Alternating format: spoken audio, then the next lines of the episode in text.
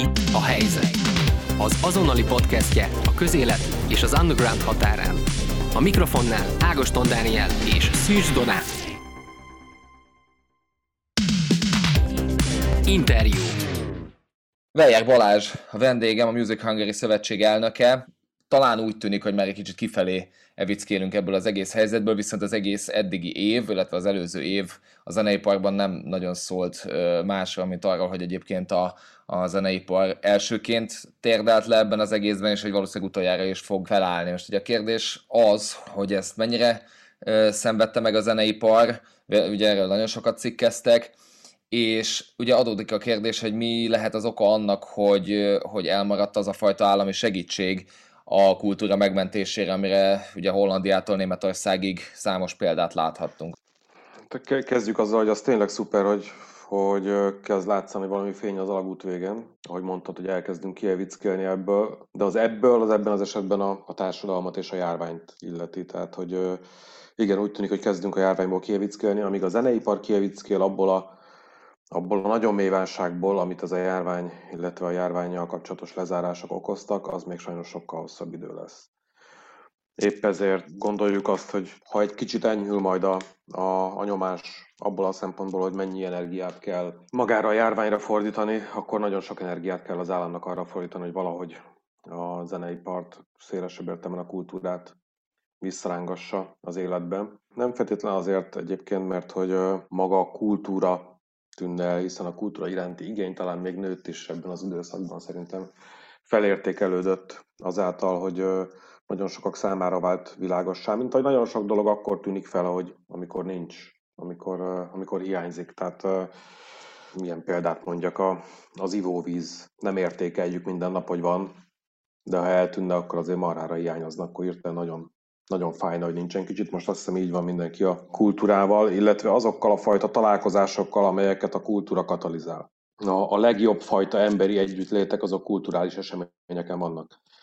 Mert a kultúrának, és most akkor azon belül is én hadd emeljem ki a zenét, van olyan ereje, amely képes az élmény egy időbeni, egy helyeni átélésével megteremteni egy olyan közösségérzést, amelyből a legnagyobb hiány volt az elmúlt egy évben. És ez a része az, ami nagyon szenved, és még sokáig szenvedni fog a zeneiparnak. Ezért gondoljuk azt, hogy, hogy dacára azoknak, a, azoknak a, az egyébként nyilván sok szempontból indokolható, de a mi szempontunkban mégis nagyon fájó szólamoknak, hogy nem ad az állam segélyt, csak valamiért cserébe, munkáért cserébe ad támogatást. Ezeknek a dacára itt most direkt anyagi segítségre is szüksége lesz a zeneiparnak. Amikor még csak úgy nézett ki, hogy néhány hónapról van szó, mondjuk tavaly nyáron, akkor azt gondoltuk, hogy oké, okay, ez megugorható, ezt Google-val is ki lehet bírni ennyi időt, de hát most már ennél sokkal-sokkal több időt telt el. Ugye az, hogy a tavalyi évben élő zenei rendezvényekből, amelyik ugye a zöme a zeneipari bevételeknek, az éves hatvanezer helyett nyolcezer volt, és ugye az a nyolcezer is az alsó végéből, tehát a kisebb rendezvényekből tudott csak megvalósulni. Ez azt jelenti, hogy az élő zenéből keletkező jövedelmek a tíz százalékukra estek vissza a korábbiakhoz képest. A tíz százalékukra azt mindenki el tudja képzelni, mi történne, hogyha a saját fizetése tíz százalékra csökkenne, nem tíz százalékkal, hanem kilencven százalékkal csökkenne. tíz százalékát keresné, mint addig. Az nem egy olyan visszaesés, amit jó, hát majd valahogy megoldunk, majd egy kicsit összépúzzuk a nadrág szíjat. Ugye ez jelenti magukat a művészeket is, nyilván, hiszen ugye ők is túlnyomó rész most már az utóbbi tizenöt évnek a zeneipari átalakulásából fakadóan ebből élnek, hiszen ugye a rögzített zenéből származó bevételek azok nagyon visszaestek, és ennek a helyébe jöttek be az élő zenei bevételek. És jelent mindenki mást is, aki a zenészek mellett, mögött dolgozik, rendezvényszervezőktől a menedzsereken át, a világosítókig, a producerekig, a hangosítókig, a fesztiválokon dolgozó biztonságiakig, vagy az ott sült kolbásztáruló vendéglátósokig. Tehát itt nagyon sok emberről is van szó, és nagyon nagy visszaesésről is van szó. De ennek az egész rendszernek a lelke az a zene. Ennek az egész rendszernek a de- lelke azok a dalok, amelyeket mindenki ismer, mindenki énekel, vagy amit nem ismernek olyan sokan, mert ugye mindenki, amikor először, amikor arról beszélünk, hogy mekkora bajban van a zeneipar, akkor azt gondolja, hogy na jó, de hát a Sziget olyan nagy, meg Majka olyan híres, meg stb. De hát ezek... A zeneiparnak a nagyon túlnyomó része az nem nagyon nagy és nagyon híres rendezvényekből és művészekből áll, viszont ugye ez egy fragmentált szektor, de azoknak, akik az adott művésznek a dalait hallgatják, vagy akik az adott rendezvénynek a visszajáró vendégei, vagy az adott produkciónak a fogyasztói, azoknak az a legfontosabb. Tehát, hogy mindenkinek a, mindenkinek a maga ízlése és a maga választása szerinti zenék a legfontosabbak, és minde, mindegyik szenved. Tehát bárki, aki ezt hallja, te is gondolj a kedvenc előadódra, pont ő is ugyanakkor a szarban van most, a fogalmazhatok ilyen egyenesen. De köz, ahogy mondod, az állami érdek lenne gyakorlatilag, hogy ez rendben kerüljön valamilyen szinten. Úgy mentálhigiénés szempontból a, a, a hallgatóság számára, és úgy egzisztenciálisan, mint a zenészeknek. Nem állami érdek, ez közösségi érdek. Az államnak pedig az a fő feladata, hogy a közösségnek az ilyen típusú problémáit uh-huh. oldja meg és menedzselje. Azért mondom, hogy közösségi, mert azt én nagyobbnak tekintem, mint az állami érdeket. És igen, tehát ennek biztos, hogy évekig el leszünk azzal foglalva, hogy mi az a rengeteg mentálhigiénés kár is, amit az a járvány okozott társadalmi szinten. Erre tud gyógyír lenni a zene, miközben egyébként a zenészek maguk valószínűleg még nagyobb károkat szenvedtek el ezen a pszichés fronton is, mert hogy itt nem csak a jövedelmeknek a drasztikus visszaeséséről van szó, hanem, hanem a tehetetlenségérzésről, a feleslegességérzéséről. Gyakorlatilag ők a kevés olyan szakma egyike, akik effektív nem tudták gyakorolni a szakmájukat. Rengeteg zenészről tudunk, aki keresett valamilyen más megélhetési forrást legalább átmenetileg, és elment, ugye többnyire nem túl komoly képesítést igénylő munkákat végezni. Én a sofőrtől a műves segédig tudok sokfélét. De hogy ez minden, mindenkit nagyon-nagyon megviselt az, az elmúlt egy év. Maga ez is, ami, amiről beszéltem, ez a fajta feleslegességérzés, meg az is, hogy nagyon, ha megszólaltak, akkor nagyon sok olyan kommentet, visszajelzést kaptak, és ezt sokan, tén, sok zenész, akit ismerek, tényleg a szívére vette, hogy te ne panaszkodjál, te nagyon jól kerestél eddig, meg hogy el kéne menni valami rendes munkát, vagy rendes szakmát kitanulni, stb. Nyilván ez mind a jele egy annak a rengeteg frusztrációnak, ami felhalmozódott a társadalomban ettől az egyébként általános tehetetlenség és kiszolgáltatottság érzéstől. De nagyon sokszor rajtuk csattan ez. De abban is biztos vagyok, hogy ennek abban az értelemben nem lesz maradandó nyoma, hogy ahogy majd elkezdhetnek játszani, akkor viszont ott fog tolongani mindenki remélhetőleg, és ez egy nagy újra egymásra találás lesz. És erre nagyon nagy szüksége is lesz a társadalomnak, hogy, hogy ki tudjanak sülni ezek az energiák, hogy hirtelen el tudjanak simulni ezek a, ezek a frusztrációk. De most ezek szerint a zenei, zeneiparnak és a kultúrának leginkább saját magát kell majd kihúzni a saját hajánál fogva, hogyha erre így konkrét állami segítség ugye nem érkezett, mint hogy ez történt Európában. Most ebből fakadóan nagyon sok zenésznél, meg, meg kulturális szereplőnél fölmerült az a pletyka, vagy ilyen konteó, hogy gyakorlatilag a, a NER valójában rá akar tenyerelni a kultúrára. Ebből te mit, mit érzel reálisnak? Hát mit jelent az, hogy rátenyerelni? Az addigi jegből fakadóan, és még visszakanyarodnék oda, hogy azt mondtad, hogy nem érkezett segítség az államtól. Én azért ezt még mindig úgy fogalmazom, hogy eddig még nem érkezett, de én, én nagyon reménykedem abban, hogy fog. És hogy ahogy egy, ahogy egy kicsit föl tud lélegezni az államgépezet a, a járványnak a mindennapi menedzseléséből, akkor előbb-utóbb azért csak feltűnik, hogy ide is szükség van forrásokra, ráadásul egyébként a töredékére van szükség, mint mondjuk amennyi már belement a turizmusba, vagy más szektorokba. Tehát, hogy itt, itt azért nem százmilliárdokról beszélünk. Nem, nem könnyű feladat rátenyerelni a kultúrára. A kultúra egy nagyon nehezen irányítható dolog, még hogyha látszanak is erre törekvések. Részben éppen azért, mert nagyon, nagyon fragmentált, rengeteg szereplőből, rengeteg különböző szereplőből áll, és a ugye ezeknek a szereplőknek is, hogyha vannak kis különböző, nem tudom, világnézeti, politikai, akármilyen sokszínűségben ismerjük őket, az az egy biztosan összeköti őket, hogy az alkotás, a kreativitás az nem igazán tűr irányítást. Tehát, hogy abban biztos, hogy hasonlóak és összezárnak, hogy nem, nem viseli jól a rátelepedést. Ezért is nem szokta annyira, vagy ezért is nem szokott általában annyira jól kijönni a politikával, mert nem túl kompatibilis a két műfaj. Az egyik az többnyire uralni, irányítani, befolyásolni akar, a másik meg semmit sem visel el kevésbé, mint hogyha uralni vagy irányítani akarják. De itt ennél most sokkal nagyobb a tét szerintem, tehát nem, nem az uralásáról van szó, hanem hogy egyszerűen segíteni kell neki visszatérni oda, ahol volt, hogy képes legyen önmagát működtetni. Én nem vagyok egyébként szektásan ellene annak, hogy a, egyébként sem, tehát békeidőkben sem, hogy az állam támogassa a kultúrát, sőt azt gondolom, hogy abszolút van szükség állami kultúra támogatásra. Lehetőleg minél kevésbé a kultúrának a tartalmát befolyásoló módon és minél átláthatóbb módon nyilván, de ez most egyébként semmilyen értelemben nem békeidő ilyen szempontból. Most a szokásos forrásokon, elosztási rendszereken, pályáztatási rendszereken kívüli gyors és nagy összegű segítségre van szükség. Ugye itt szoktuk azt mondani, hogy mi egy olyan fajta szent háromságban gondolkodunk az újraindításhoz, amelynek az első lépcsője egyébként nem pénz, hanem a tervezhetőség. A tervezhetőség az, ami, az, amire a legnagyobb szükség lenne most, még akkor is, hogyha gyakorlatilag lehetetlen biztosra ígérni bármit. Abszolút tudja, és tisztában van mindenki vele ebben a szektorban is, hogy, hogy, hogy nem lehet biztosat mondani a járvány kimenetelét illetően, a, a különböző lépéseknek az időzítését illetően, még arra se, hogy hosszú távon mennyire véd mondjuk a, az oltás, de hogy ettől függetlenül ahogy minden mást is tervez az állam. Tehát azt, hogy mikor nyissanak az iskolák, hogy mikor nyissanak a teraszok, hogy hogy lesz majd az oltási igazolvány, stb. Ugyanúgy a tervezésnek része kell, hogy legyen az is, hogy a kulturális eseményekkel mi lesz. Lehet, hogy ezek a tervek később módosulni fognak, de akkor is tudnunk kell, képesnek kell lennünk valamire készülni.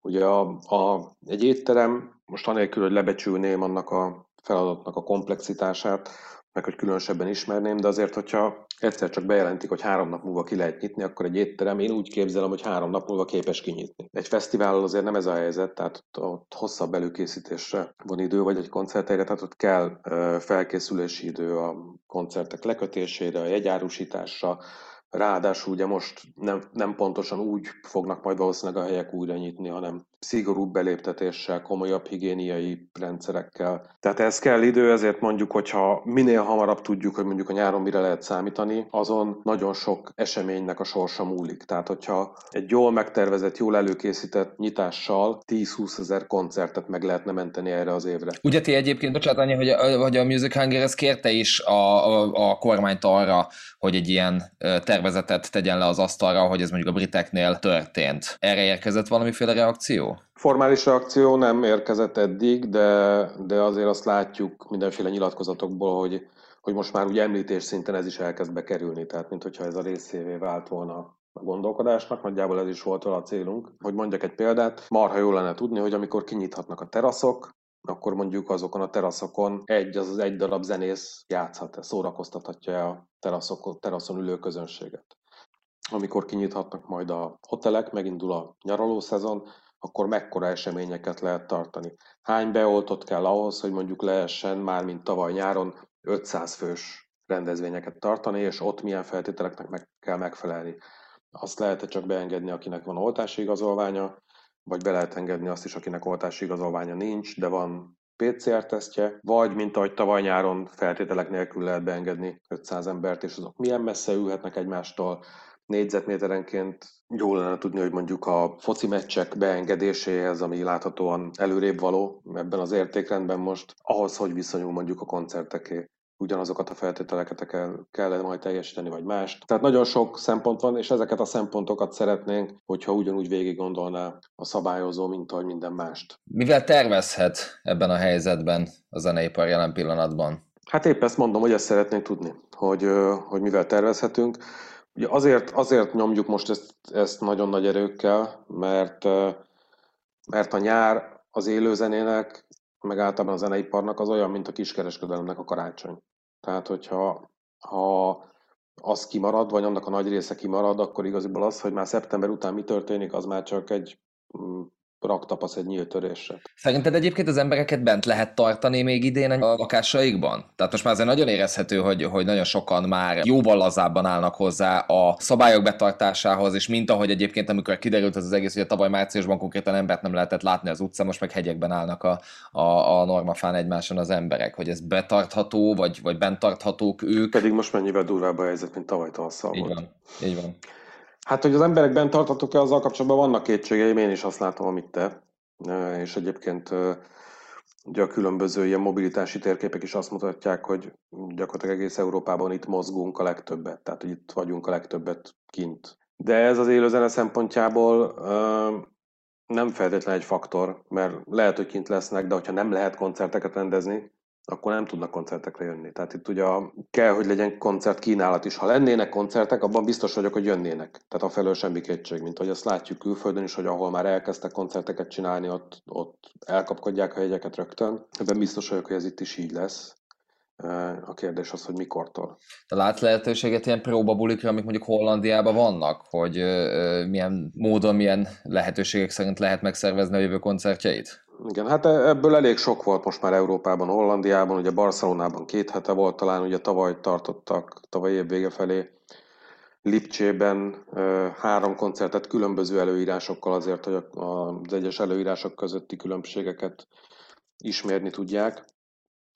Gondolkoztunk mi is azon, hogy érdemes-e itthon ilyet rendezni, és arra jutottunk, hogy leginkább azért nem érdemes ilyet rendezni, mert hogy nincsen semmilyen földrajzi vagy kulturális sajátossága ezeknek, tehát hogy ami, amilyen tapasztalat kijött a barcelonai, lipcsei, amszterdami próbákból, azokat pont ugyanúgy itthon is tudjuk használni, tehát azok, azok ismertek. Ugye ezek még persze mind oltás előtti, vagy az oltás korszak előtti tesztek voltak, és leginkább arra alapultak, hogy, hogy pé cé er-tesztes, negatív pé cé er-tesztes embereket engedtek be ezekre a koncertekre, és egyébként nagyon jó eredményei is voltak, tehát gyakorlatilag egyiknél sem fertőzték meg egymást emberek, de hát hogy is fertőzték volna meg, amikor csak nem fertőzötteket engedtek be. Úgyhogy a beoltottak esetén, vagy hogyha már az oltási igazolvány is használható lesz ilyen célokra, akkor pedig valószínűleg még inkább így lesz. Tehát mi nagyon, egyrészt a zenészek is nagyon sokan kampányolnak az oltás mellett, tehát most már látszik, hogy a saját érdekükben is egyébként, mert leginkább abban bíznak, hogy, hogy ahogy meg lesz a kritikus számú beoltott, akkor jóval közelebb kerülünk ahhoz, hogy újra játszhassanak. Másrészt meg azért is, mert hogy, mert hogy ők maguk is hisznek az oltásban, minden tapasztalat azt mutatja, hogy ha nem fertőzöttek vannak egy koncerten, akkor nincs mitől tartani. Az egész, hogy mondjam, zeneipar szerintem maximálisan fegyelmezett volt egyébként az elmúlt egy évben, tehát nem igen voltak kalózkoncertek, vagy, vagy illegál buli. Őszintén szóval sokkal többre számítottam még tavaly, és nagyon Nagyon imponálónak tartom, hogy nem voltak ilyenek. Már csak ezért is marhára jól lenne tudni, hogy, hogy mikor lehetnek, mert nem lenne jó megvárni, amíg ez a, ez a frusztráció, ez, ez kicsapódik, akár ilyen illegál bulikban. Te hogyan képzeled a jövő szórakozási szokásainak változásait? Tehát mi fog változni? Ez egy marha nehéz kérdés. Nagyon sok mindenben jobban vélem látni a hosszú távú változásokat, amiket a járvány hoz. A szórakozási formákban jóval kevésbé.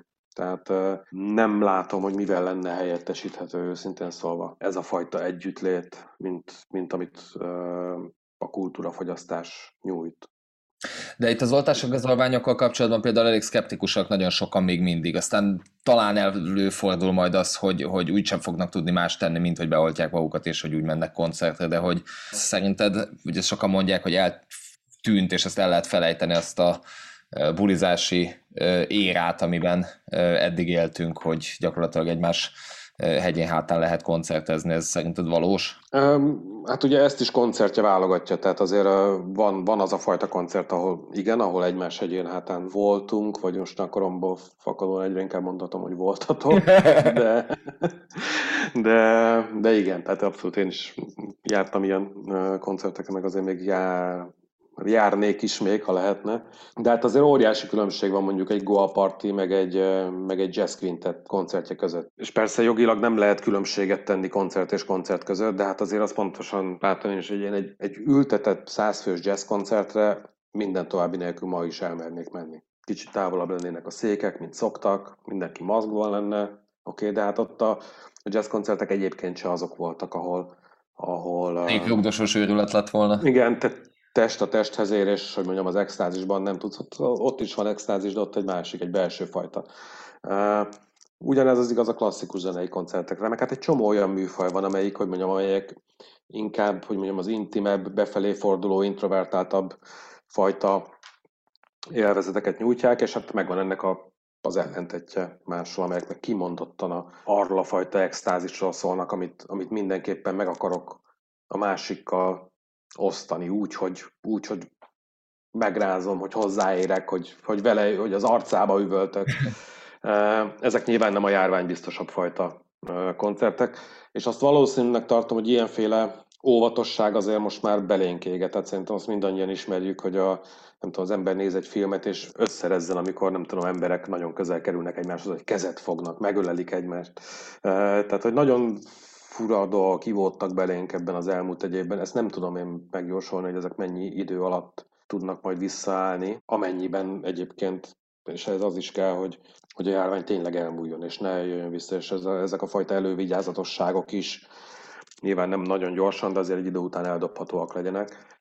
Tehát, hogy nem tudom, hogy ebből mennyi marad bennünk, de, de az emberben egy annyira elemi igény ez a fajta, ez a fajta együttlét, hogy szerintem az gyorsan felül fogja érni. Beszéljük egy kicsit a Music Hungary Szövetségről, ami ugye egy hosszú ideje nagy igényt kielégítő történet megvalósulása, hogy egy olyan szervezet, ami összefogja úgy nagyjából a, a teljes zeneipart. Te az utóbbi, tehát az elmúlt évek tekintetében hogyan ítéled meg a Music Hungary szerepét és érdekérvényesítő képességét? Tehát mennyire érzi magáénak a szakma a Music Hungary-t? Hogyha abból a szempontból nézem, hogy, hogy előtte nem volt semmi, tehát hogy a korábbi tehetetlenség vagy a kudarcos próbálkozások felül, akkor tök nagy eredmény, hogy végül is három éve létezünk, elég aktív a szervezet, a szervezetnek a belső élete is elég aktív, meg kifelé is azt tud lenni. Más szempontból azt is látom, hogy, hogy ez az elmúlt egy év, tehát az, hogy a, ez a nagy ijettség összehozta a szakmát, ez kellett ahhoz, hogy, hogy igazán be tudjon indulni a szövetség. Tehát azt is mondtam, hogy bizonyos szempontból szomorú, hogy sokaknak a szövetség lett a legfontosabb aktivitása az elmúlt egy évben, egyszerűen mert nem tudták a szakmájukat gyakorolni, és ez legalább egy olyan terep volt a Music Hungary, ahol össze tudtunk jönni, ahol egymást lehetett, nem tudom, bátorítani. Egy kicsit erősebbnek éreztük magunkat ebben a nagy bajban együtt, és, és marha sokat dolgoztunk az elmúlt egy évben, tehát sokkal több energiát tett mindenki a közös ügyekbe bele, mint korábban. Ebben látom azt is, hogy igen, azért, mert a saját dolgaiban sokkal kevésbé tudott mindenki előre haladni, tehát egyszerűen több ideje, energiája jutott erre. Másrészt meg, hogy ebben a bajban aztán tényleg minden, ez mindenkire abszolút egyformán és közösen hatott, tehát hogy észszerűbb és kellemesebb is volt együtt próbálni meg ebből valahogy kikecmeregni, még hogyha kikecmeregni nem is sikerült, de azért legalább nagyon sok dolgot végig gondoltatott velünk. Mikor összeállítottunk különböző javaslatokat állami segítségre, hogy akkor melyik azok, melyek azok a területek, melyek azok a támogatási formák, melyek azok az aktivitások, amelyekre a, a leginkább szüksége van segítségre. Az, hogy ezekben nagyon gyorsan meg tudtunk állapodni, annak ellenére, hogy nagyon sokféle különböző részszakma, meg sokszor ellentétes érdekek is vannak jelen a szövetségben. Ugye ez a szépsége. Ez is megmutatta, hogy tök jól lehet együtt dolgozni, meg hogy nagyon jól lehet szintetizálni ezeket a széttartó értékeket közös megoldások felé. Hogy ebből majd a járvány után mennyi marad meg, azt nem tudom, de az biztos, hogy sokkal aktívabb, meg erősebb, fontosabb lesz a szövetség a járvány után is, mint amilyen előtte volt. A döntéshozókkal való kapcsolat az hogy áll, vagy hogy viszonyulnak a, a döntéshozók a Music Hungaryhez? Hát, hogy ők hogy viszonyulnak hozzánk, azt nem tudom megmondani. A... Akkor ti hogy viszonyultok hozzájuk? um, ambivalensen. Egyrészt uh, egy hatalmas változás, hogy uh, ugye sose volt az el, hát nem csak az elmúlt évtizedekben előtte se, tehát hogy gyakorlatilag a, olyan állami aktor, akit meg lehetett volna nevezni, hogy na ő a könnyű zenéért felelős, ilyen nem volt korábban, és most ugye talán tavaly nyár óta ö, lett ö, Demeter Szilárd, illetve az általa vezetett intézmény az első, akit, akit meg lehet nevezni. Korábban minden évben, mikor a Music Hungary konferenciát, ami jóval régebbi, mint a szövetség, ö, és abból nőtt aztán a szövetség ki, mikor minden évben megrendeztük, minden évben el akartuk hívni egy valaki állami szereplőt a konferenciára, egy ilyen kérdés-válasz szekcióra, és minden évben iszonyan kínlódtunk, hogy de most végül is akkor kihez tartozik a könnyű zene? Tehát, hogy hova? Kit, kit hívjunk meg? Kire lehet azt mondani, hogy ő a mi kontaktunk az államnál? És nem, nem nagyon találtunk ilyet, mindig meghívtunk valakit, de sose volt igazán tökéletes a választás. Most például ez nem probléma, mert most lehet tudni, hogy hova tartozik. Másrészt kérdés, hogy És ez visszavezet az oda, amiről korábban beszéltünk mindenféle művészeti területnél, hogy egyáltalán jó-e valahova tartozni ilyen szempontból, vagy jó-e az nekünk, hogyha tartozunk valahova. Szerintem egyébként igen, nagyon sok múlik azon, hogy aztán ez a, ez a kapcsolat, vagy ez a valahova tartozás, ez mit jelent. Mi abszolút konstruktívan állunk ez a most már elfogadott könnyűzenei stratégiához, és kimondottan konstruktívak vagyunk az egésszel kapcsolatban. Ezt egyébként oda-vissza mondhatjuk, tehát hogy nincs eddig okunk panaszra ilyen szempontból. De hogy, de hogy igen, ez mindig kérdés, tehát mindig, mindig van a kreatív műfajokban, művészeknél azért, azért nagyon sokszor van egy kis ambivalencia azzal kapcsolatban, hogy akkor most nekem kell-e, kell-e valahova tartoznom, kell-e, kell-e, hogy érdekelje, hogy mit gondol rólam az állam. Másrészt meg bizonyos értelemben mégiscsak valahogy részt kell vennünk a, a minket érintő ügyeknek az alakulásában. És mondom, eddig ezzel kapcsolatban nincs rossz tapasztalatunk, tehát a stratégiát azt abszolút elfogadhatónak gondoljuk. Örömmel láttuk visszaköszönni benne egy csomó már korábban létezett koncepciót, amit abszolút őszintén mondom, hogy ezek jó, hogy, hogy ilyeneket beépített a stratégia. És ugye itt, itt gyakorlatilag komplett szakmákról van szó, amelyeknek igenis van szüksége jövőképre, amelyeknek vannak tervei, vannak gazdasági szektorként is abszolút értelmezhetőek, nem csak művészetként, mert azért ezek komoly, ez egy komoly gazdasági ágazat is, a zeneipar, ráadásul nagyon erős multiplikátor hatással és nagyon erős kapcsolódásokkal más szektorokhoz, és ilyen értelemben abszolút van szükség stratégiára ezen a területen. Nem feltétlenül a dalok, dalírásban, vagy a zeneszerzésben, hanem, hanem az egésznek a, az ágazatszerűségében. Jól érzem akkor, hogy te elég optimistán állsz hozzá ez a, a jelenlegi helyzethez, mert ezért lássuk be, hogy Demeter Szilárdnak a személyezet elég erős indulatokat váltott ki a zeneiparon belül, hogy szerinted a személyével működhet a könnyűzene megújítása? Egyáltalán szükség van a könnyűzene megújítására? Szerintem ez, ez abszolút nem, nem, nem annyira a személyen, mint, a, mint majd a a tartalmán a tevékenységnek fog múlni. Mi egyébként ugye tavaly nyár óta elég sokszor beszéltünk, konzultáltunk, stb. Akár az intézménnyel, akár, akár magával Demeter Szilárddal is, és én, én abszolút őszintének érzem a, az ő érdeklődését és azt a törekvését, hogy, hogy szeretné tudni, hogy mire van szüksége a szakmának, mi szerintünk, vagy a szakma szerint. Tehát, hogy ő, neki ambíciója, hogy valami jót hozzon ebből létre, legalábbis eddig nem volt akom ennek az ellenkezőjét uh-huh. érezni, és ahogy mondom, én ezt, ezt az ambíciót, ezt őszintének is éreztem. Nagyon sok dolog eddig nem történt, eddig, eddig inkább beszéltünk ezekről, majd amikor elkezdenek történni a dolgok, akkor, akkor tudok erről többet mondani. Milyen eredményeknek örülnél a legjobban a Music Hungary kapcsán? Tehát hol látod így mondjuk három év múlva? A Music Hungary kapcsán, a Music Hungary az, az, az nem egy öncél, a Music Hungary az egy eszköz. Tehát ilyen értelemben a Music Hungarynek magának nem feltétlen kell, hogy legyenek céljai. Mm-hmm. A Music Hungary tagjainak vannak céljai, tehát a Music Hungary egy eszköze annak, hogy meg tudjuk fogalmazni és artikulálni tudjuk közösen zeneipari szereplők mindazt, amire, am, amit tervezünk, amiről álmodunk, amire szükségünk van, vagy eh, ahol segítségre tartunk igényt, vagy ahol éppen arra, hogy egyszerűen csak árul, háruljanak el akadályok az útból, és aztán már tudjuk magunk csinálni. Eh, itt hozhatok egy csomó példát, mondjuk ugye a, most az áfa csökkentési eh, tervünkről, amit nagy örömmel éppen ma láttam visszaköszönni a Magyar Közgazdasági Társaságnak a javaslatai között, tehát ez láthatóan elkezdett megtermékenyíteni gondolatokat, meg stratégiákat is ez a, ez a hatástanulmány, amelyet a PricewaterhouseCoopers-el készítettünk, illetve ugye most már tágabb értelemben nem is csak a, a, az élőzenei szektor, illetve a koncertjegyek áfájáról, hanem kulturális áfáról beszélünk, ami szerintem egy tök jó kiterjesztése ennek a koncepciónak. De hát ugye ezen túl is nagyon sok minden van. Én szeretnék egy olyan zeneipart látni, amely képes innovációra, amely képes tehetségeket kinevelni, amely képes exportálni, amely képes új produktumokat akár a, a, a startup kultúrának a hatékonyságával fölhozni, aminek nagyon erős, nagyon erős oktatási háttere van, aminek nagyon erős export ösztönzői vannak, például akár olyan szereplőkkel, amelyek külföldön is aktívak, külföldön is jelen vannak, akár produkciókkal, akár akvizíciókkal, vagy, vagy olyan fejlesztésekkel, mondjuk technológiai oldalon is, meg olyan, és külföldön is jelen vannak tartalommal, tehát magyar dalokkal, nemzetközileg jól menő tévésorozatokban, magyar fellépőkkel,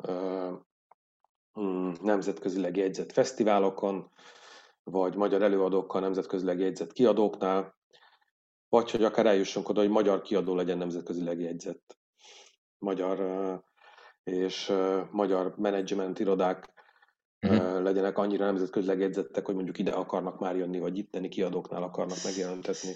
Tehát ilyen, ilyen szektort szeretnék látni, amelyik, amelyik ki tudja dugni a fejét ebből a mi kis létünkből, és képes mondjuk, akár ugye mindig a skandináv példákat szokták hozni erre, hát az mondjuk ott van egy pár évtized előny, de hogy, hogy igen, minél többen kép, legyenek képesek méltó módon megélni a zeneiparból, anélkül, hogy, amell- hogy azt hobbiként kelljen csinálniuk, és mondjuk még valamilyen civil foglalkozást űzni mellette, ami egyébként nyilván az idejüket elsősorban az alkotástól veszi el. Weyer Balázs, nagyon szépen köszönöm, hogy a rendelkezésünkre álltál.